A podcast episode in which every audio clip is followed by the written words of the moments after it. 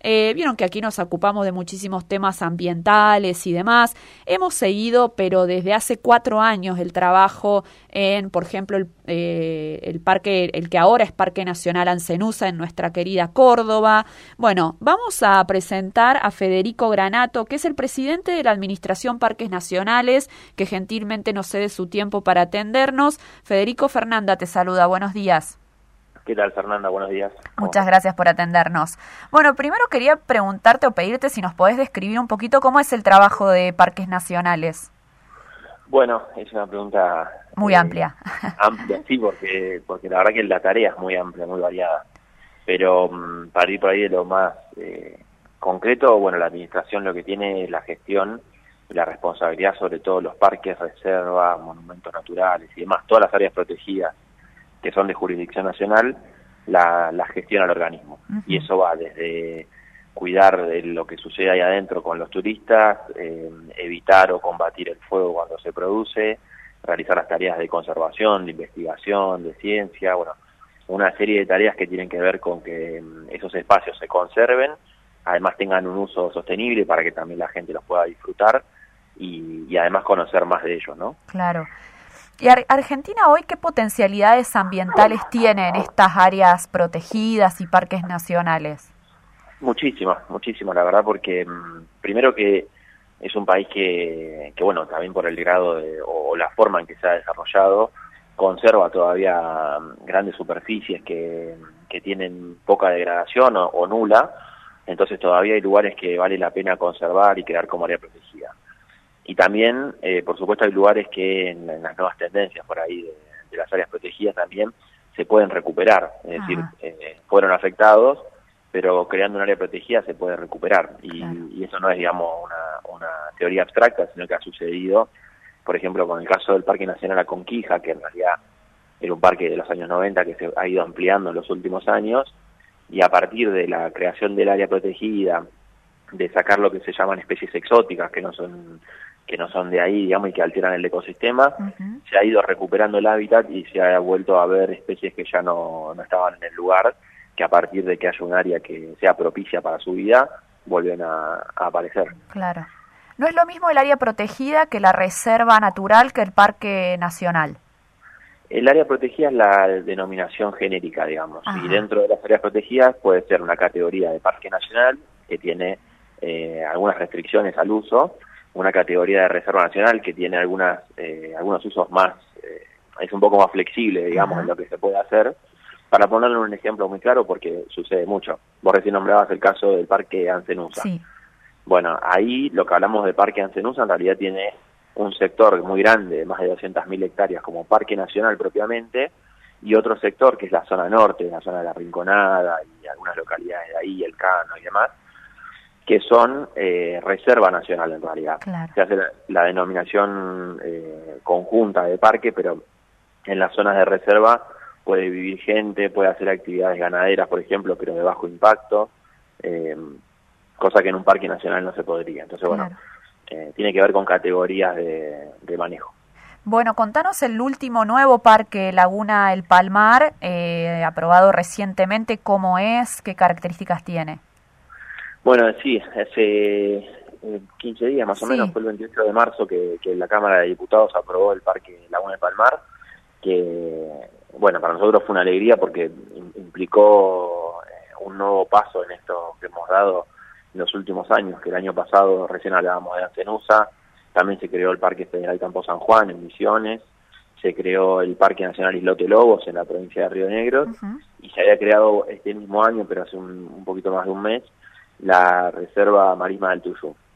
Teníamos este Parque Nacional Laguna del Palmar de Chaco, que estaba en la Cámara de Diputados, que venía desde fines de 2021, eh, con tratamiento legislativo primero en la provincia y después en la nación, y bueno, ahora eh, tenemos la ley y bueno, ya podemos decir que incorporamos 5.600 hectáreas más de área protegida, de las cuales eh, aproximadamente 3.000 son, son laguna, pero todo está inserto dentro de lo que se llama el Gran Humedal del Chaco, que es un sitio Ramsar más de 500.000 hectáreas, así que además de tener esa figura de, sitio Ramsar, ahora dentro de eso tenemos un parque nacional con zona de reserva, así que es importante porque seguimos sumando protección a nuestra, a nuestra naturaleza. Claro, ¿cuántas áreas protegidas tiene el país?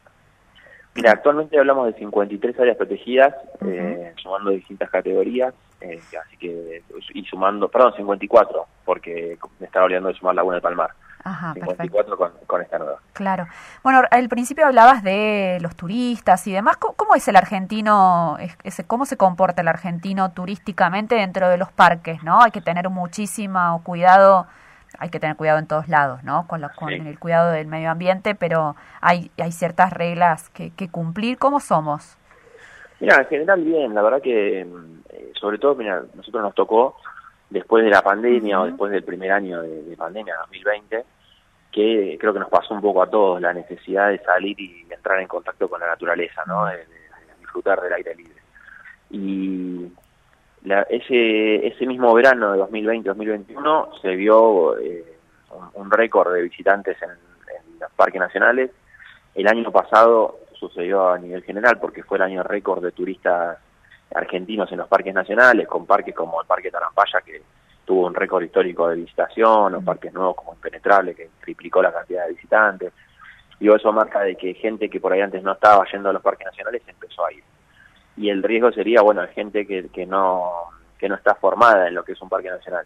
Y la verdad es que no se vio eso, porque eh, la gente es muy respetuosa, muy cuidadosa, no hemos tenido que lamentar prácticamente eh, casos de que, muchas veces el riesgo de algún incendio por un asado o algún fogón mal apagado y la verdad que no, no ha sucedido, así que está bueno porque eh, marca de que la gente cuando va a los parques nacionales o a las áreas protegidas se conecta también con eso y, también genera conciencia sobre la importancia de, de cuidar la naturaleza. Claro. Eh, Federico, en la delimitación de estas áreas protegidas desde la Administración, ¿ustedes tienen algún problema, litigio con propietarios, con lugareños, con empresas? ¿Cómo, es ese trabajo? ¿O ya son áreas naturales y ustedes avanzan en eh, estudiarlas y delimitarlas como áreas protegidas? Eh, cuando se crean, a ver si, si te entendí bien a, lo que apuntabas, cuando se crean en la ley, en las leyes, digamos, provincial y nacional que se tiene que sancionar, se delimita cuáles son los márgenes. Mm. Eh, en algunos casos se hace a partir de, lotes, a veces a partir de algún, no sé, antiguamente era por un paralelo, meridiano mm. o algún límite natural, eh, y después se trabaja dentro de esa superficie. En algunos casos de reserva, eh, de reservas nacionales, tienen propietarios privados dentro, pasa en el caso de Nahuel Huapi, en Lanín, bueno, ahora en Antenusa también, y ahí se trabaja con esos propietarios para que hagan su actividad, pero que obviamente su actividad tiene algunas restricciones. Eh, por ejemplo, si hace ganadería, bueno, tiene una determinada carga ganadera que puede que puede realizar y que se entiende que eso es sostenible y no va a terminar degradando el ambiente.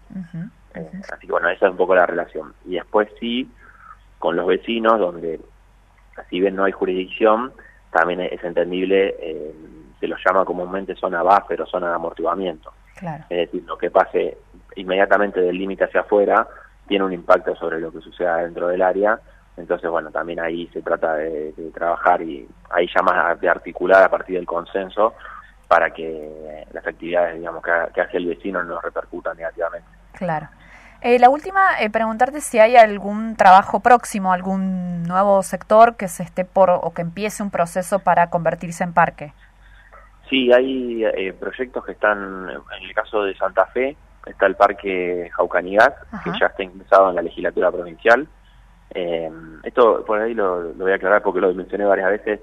Para crear un parque nacional, eh, como la Constitución dice que los recursos naturales son de las provincias, lo que tiene que suceder es que la provincia saque una ley cediendo esa jurisdicción a la nación y la nación saque otra ley aceptando esa cesión de jurisdicción. Entonces, bueno, en el caso de um, Jaucanigat ya está en tratamiento una ley para crear un parque ahí, en la zona norte de la provincia y después eh, en los próximos días estará presentando, estimamos, el proyecto de ley de para crear el primer parque nacional en la provincia de Catamarca, en la zona de, Sierras de Ambato, que, es un proyecto que venimos trabajando con la provincia y con la organización Natura, eh, que también son de allá de, Córdoba, así que eh, estamos contentos de que se pueda hacer el primer parque nacional de Catamarca y que poder de alguna manera tener el primer vínculo con la provincia, con, con Catamarca. Qué bueno, qué bueno. Bueno, Federico Granato, muchas gracias por habernos brindado estos minutos.